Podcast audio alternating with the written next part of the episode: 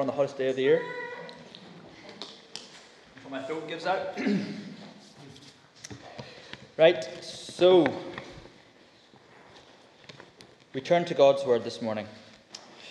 Uh, I don't know how many of you have heard of a man called Vivian Thomas. Um, yes, a man called Vivian. Very nice, very nice, very nice name. Um, he was a pioneering cardiac surgeon in the 1940s, and he was black, which was very troublesome due to the racial segregation in America during his lifetime. Thomas started to work uh, as a research assistant for a, a, surgeon called Dr. Alfred Blalock uh, in the Deep South. So, obviously, you can even then think about the fact that it was going to be a lot of work for him. But the work that they did in a lab in uh, Vanderbilt on vascular shock revolutionized the way that we treat patients with shock, which is when your blood pressure drops and a lot of fluid is lost from the vessels. But their big breakthrough came when Blalock was chosen as the chief of medicine at Johns Hopkins University in Baltimore. And Thomas went with him as his assistant, but was treated terribly due to the very significant racism in the state and the severe seg- segregation laws in the, in the university he was, not, he, was not, he was not allowed to mix with any white people at all in the, in the university, apart from in the lab with Blalock. But while in the lab, Blalock treated him as an equal. And so Vivian began to experiment on, experiment on how to treat blue baby syndrome, which is where an, an, an anomaly of the heart leads to bad oxygen flow uh, into the blood and then death in kids before the age of about two or three years old. Through their experiments, Blalock and Thomas invented a connection between two large blood vessels, allowing the heart to adequately oxygenate blood and potentially save many children. And after witnessing Thomas, the black doctor, tying the two vessels together, Blalock is quoted as saying, when he saw the uh, fine stitching, that it was something that, that the Lord had made. However, their work hadn't been tried on humans yet.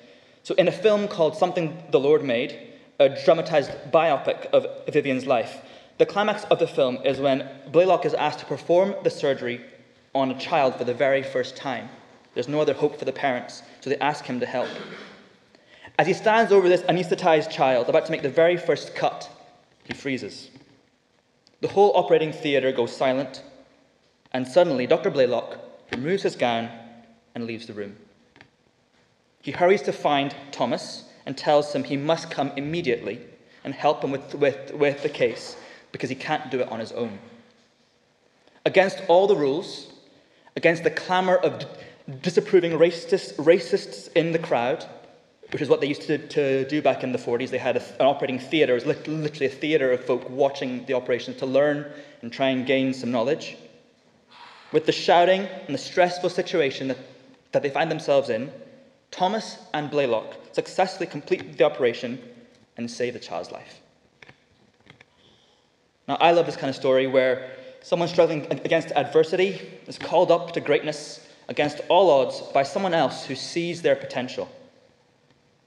But this morning, I want to bring us to another calling the calling of Jesus Christ, who draws us into his kingdom even though we have no potential for any good at all. And for that, we're going to be studying Romans 1, verses 1 to 17. So I want to speak on Romans for a couple of reasons. You can look it up while I'm speaking. Firstly, because Jeff has been doing the helicopter uh, ride over the epistles, and Romans was the first one, so, so hopefully it'll be very fresh for all of you. Secondly, because I've been reading it on my own in my quiet times, and I find it to be extremely rich and grounding.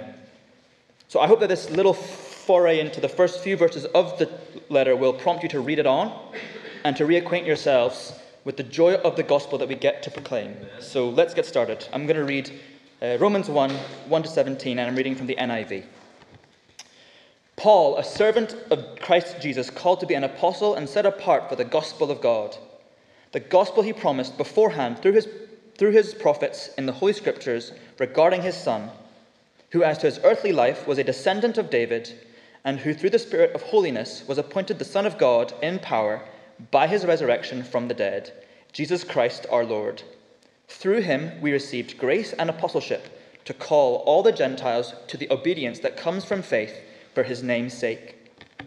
And you also are among those Gentiles who are called to belong to Christ Jesus. To all in Rome who are loved by God and called to be his holy people, Grace and peace to you from God our Father and from the Lord Jesus Christ. First, I thank my God through Jesus Christ for all of you, because your faith is being reported all over the world. God, whom I serve in my spirit, is preaching the gospel of his Son. Sorry, in preaching the gospel of his Son, is my witness how I constantly remember you in my prayers at all times. And I pray that now, at last, by God's will, the way may be opened for me to come to you. I long to see you, so that I may impart to you some spiritual gift to make you strong. That is, that you and I may be mutually encouraged by each other's faith.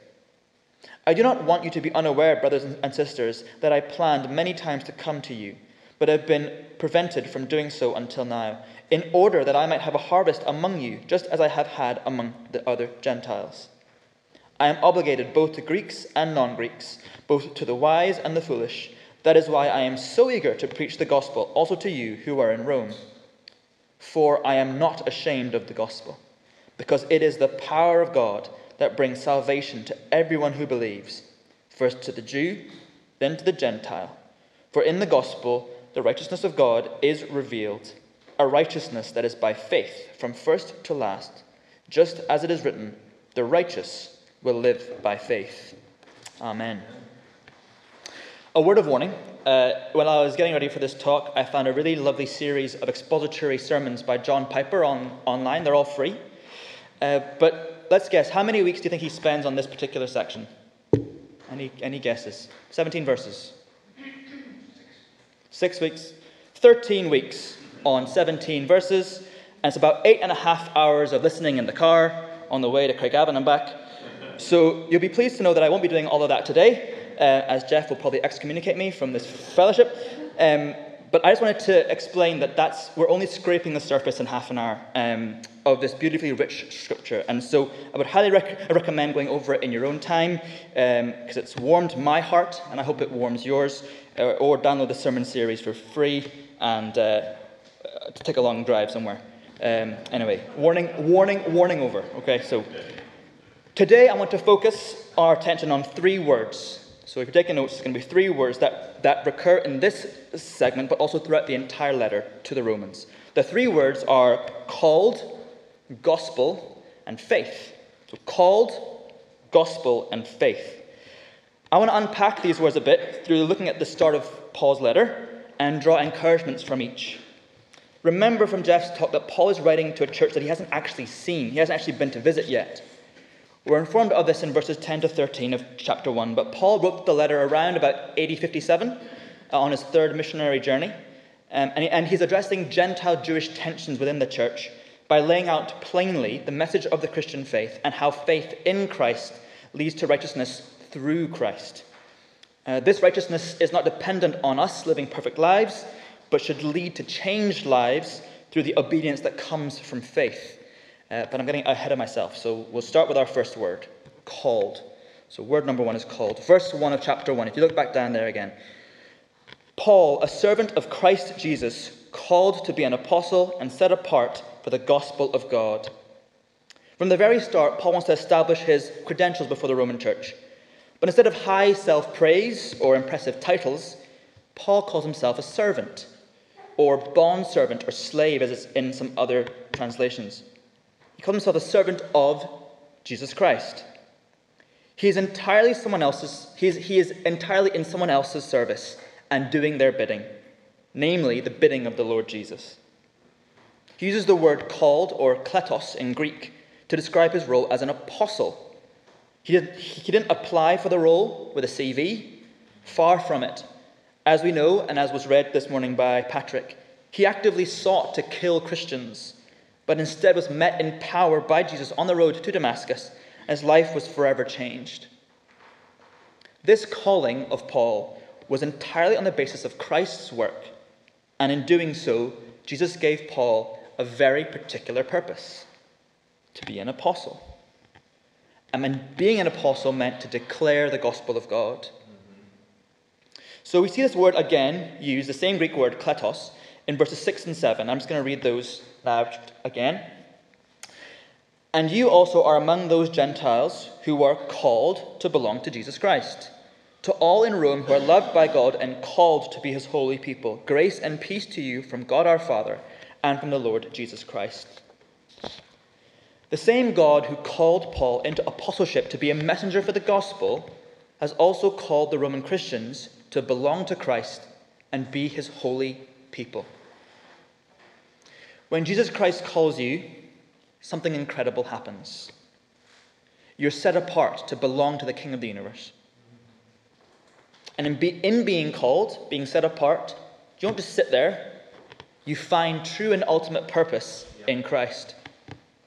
In Paul's case, it was to be set apart for the gospel as an apostle. That was his role, as we know from the rest of the New Testament. For the Roman Christians, it was to be God's holy people where they were in darkness. My son Samuel is 18 months, going on 18 years, and he's testing every boundary possible. Uh, one of the greatest challenges that Jill and I are facing at the minute is just to try and get him to obey us. That seems silly, but that's literally all we're trying to do. Um, because with the baby on the way, as Jeff mentioned this morning, Jill and I are trying to get Samuel to listen to instruction and obey it, so that when uh, mummy's on her own and I'm at work and she's holding on to the new baby and whatever, she hasn't to run across to grab Samuel from, from trying to run into the road, as Patrick mentioned this morning. So we're using our voices to call Samuel to obey. We give him an instruction, he grins and runs in the, opposite, in, in the opposite direction. We, we give him a firmer instruction, he ignores us. We raise the stakes and tell him that if he doesn't listen to us, he will be in big trouble. He laughs in our faces. And eventually, we abandon all form of reasoning and just remove him from, from, from whatever fun he's having. So Sam is learning to listen to our call to him. But his heart is stubborn and sinful, like all of us. And me and Jill's call, for the moment, is very weak. It, it does not carry with it absolute power or judgment, although I wish it did some, sometimes. but he knows that we have limited might to follow through on our claims. Now, the call of Jesus is not like that at all. His call is perfect, relentless, and powerful. Paul says in Romans 8, and we know that all things, that in all things God works for the good of those who love him, who have been called according to his purpose. For those God foreknew, he also predestined to be conformed to the image of his Son, that he might be the firstborn among many brothers and sisters. And those he predestined, he also called. Those he called, he also justified. Those he justified, he also glorified. If you're sitting here today and you are a believer in Christ, you have been called. You've been brought from death to life, from darkness to light, by the blood of Jesus to be set apart as his holy people. And that should encourage you this morning.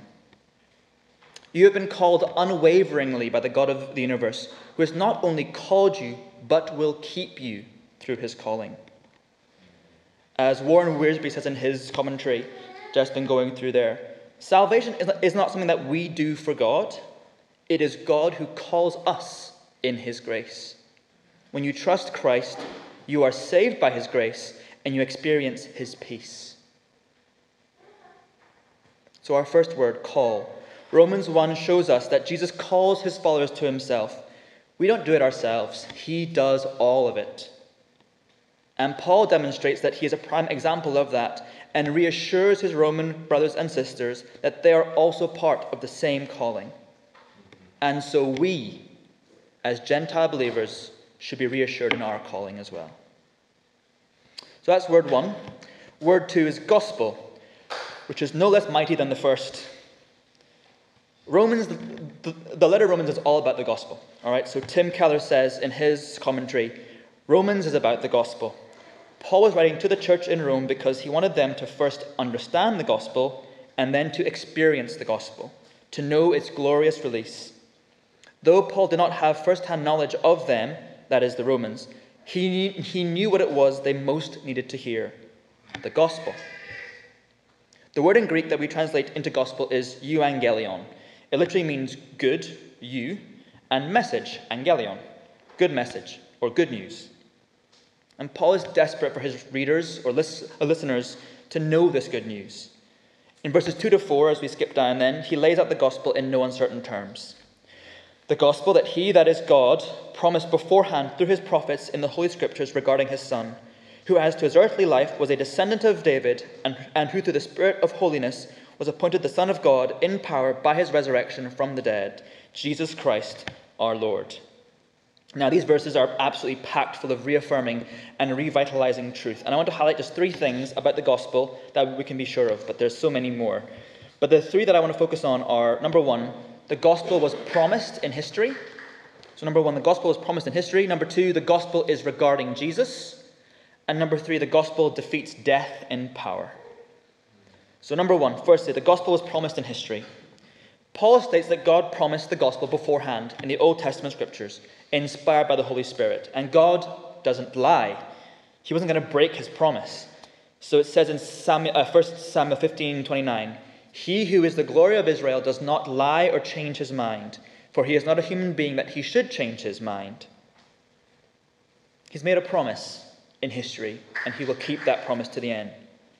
We have numerous prophecies that speak of a coming Messiah, but it's a whole different sermon that I'm not going to go through now. Tim Keller again says, all the scriptures point forward to this announcement. They are the scaffold on which Paul stands as God's herald. Every page that God wrote before outlines what he has now declared in full color. So that's the gospel as promised in history. Secondly, the gospel is regarding Jesus, the Son of God. So Paul is keen here to quickly point the focus of God's saving work, not on rules or regulations, and we hear that every single Sunday, but a person, Jesus Christ. In verse 3, Paul gives Jesus' humanly Messiah credentials as being in the line of David, again fulfilling the Old Testament scriptures. Now, clearly, this man fits the bill for what the Jews were looking for. But then in verse 4, Paul shows that Jesus was no ordinary man. He rose from the dead and was filled with the Holy Spirit's power to take his place at the right hand of God as the Son of God. If we recognize who Jesus is, fully man, fully God, we are compelled to bow at his feet as our Lord. At the end of verse 4, as Jesus Christ, our Lord. I think that's such a spectacular declaration to the Jewish Gentile tension that he can Jesus fulfills every Jewish promise, but also comes as a man for everyone opening the door for everyone who were to believe in him. There's not a set of Jewish rules to follow that you have to tick off every box. But Jesus Christ, the God man, has made himself the way to enter into salvation. So, thirdly, then, the gospel defeats death in power.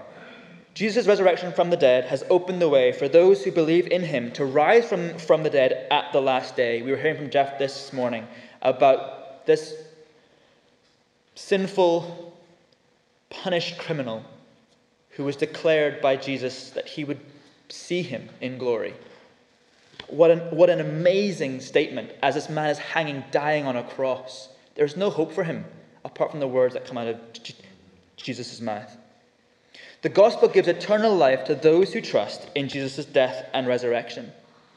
Death had no hold on Jesus, but Jesus holds on to everyone who believes in him and brings them through death into resurrection life. So, this is the gospel that we believe and declare. What a fantastic privilege.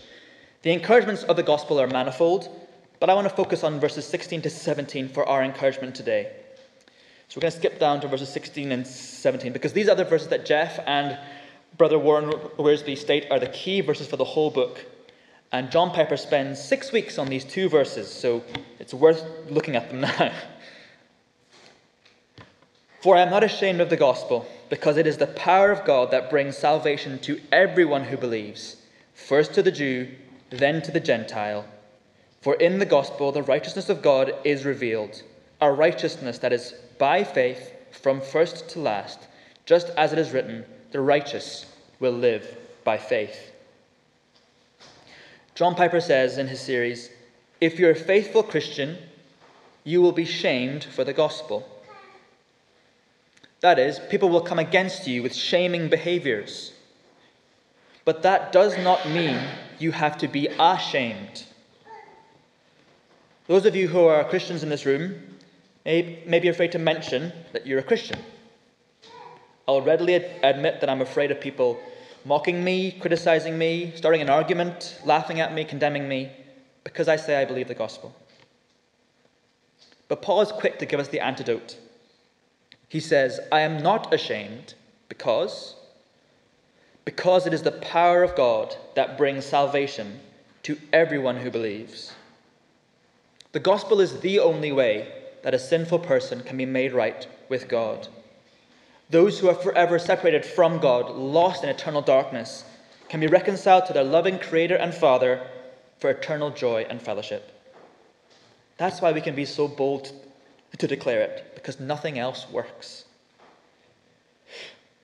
But the gospel doesn't just stop working once, once you've been converted. So, John Piper wants to make this very clear in, um, in his series that, that the gospel has incredible power to keep saving the believers as they continue to hear it, dwell on it, study it, and believe it.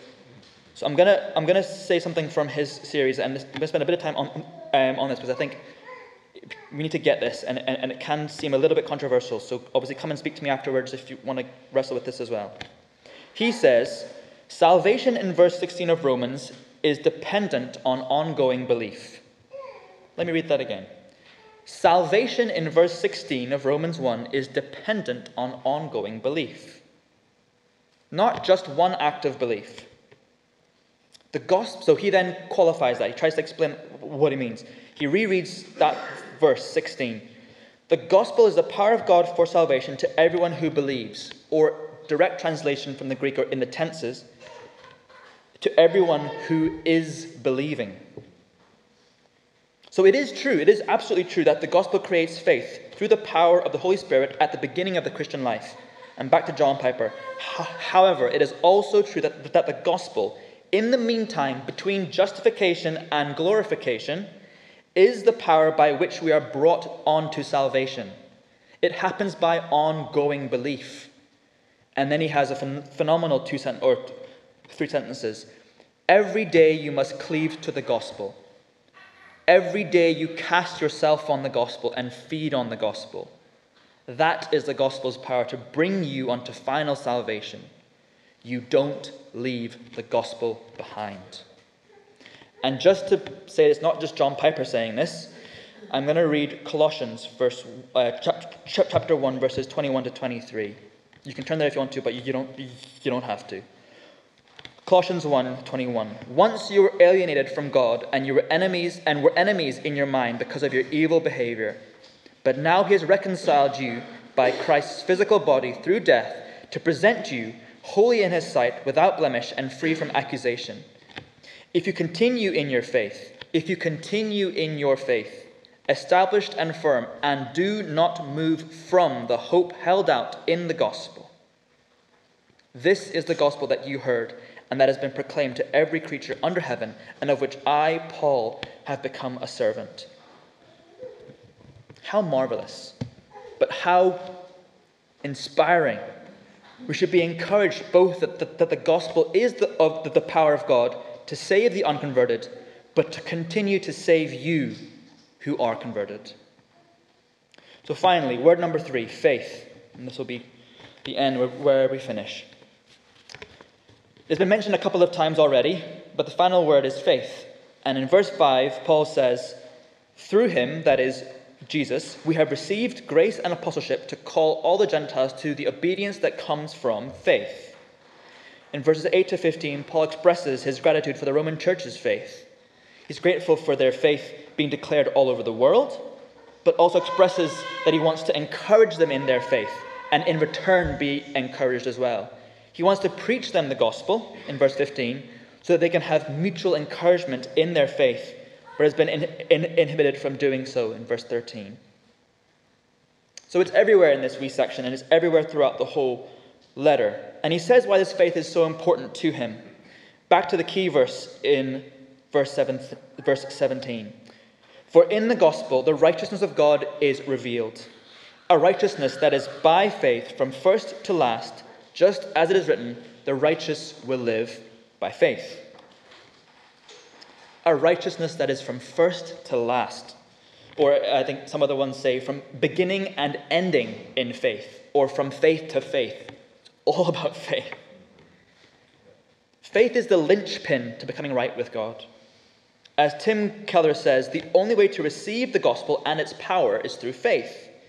Faith is thus the channel or connection to the power of the gospel, just as a light switch is the channel or connection between a light bulb and an electrical source. And Wiersbe adds in his commentary In the Old Testament, righteousness was by works, but sinners soon discovered they could not obey God's law and meet his righteous demands. The only way a sinner can become just before God is by faith. Paul is eager to bolster the Romans' faith because it is essential to being right with God. No works that we could ever do would earn us a place before God. But the gospel that we just discussed of Christ's saving work on the cross opens the way to heaven, and we must believe or have faith in it in order to claim that gift of grace. Nothing else will do it. And what is our encouragement from this? Well, what is an encouragement? If you're not yet a Christian here or a believer in Christ, then realize that, realize that this gospel that we've mentioned this morning is offered to you freely. God calls you to put your faith in the work of Christ, his Son on the cross, to bring you into righteousness. That is, a right relationship with God, being reconciled from your sin into a place of holiness with God. This is a gift of grace, totally free, and he offers it to you today. That is why Paul is so thrilled to talk about the gospel. And this should be your encouragement to say yes to Jesus. If you don't yet know him, please come and speak to one of us. Someone who's maybe brought you, or someone you know is a Christian. And we'll talk you through what to read, how to get there. Because it, it is an open door, and you have to just walk through it. But not only that, if you're someone here who claims to be a believer, then the gospel is the foundation on which you should continue to build your whole life. Through the gospel, we are reassured of our calling. Through, the gospel, we are thrilled in our salvation. And through the gospel, we continue to grow in sanctification and obedience to God. I could talk a lot more on that obedience part, but that's something you can maybe read for yourselves and listen to one of John Piper's messages on that because it's fantastic. And all this is freely given by the grace of God. The three words that we focused on today are intertwined. And, you must have realized throughout all the sections, I was probably mentioning the other words regularly.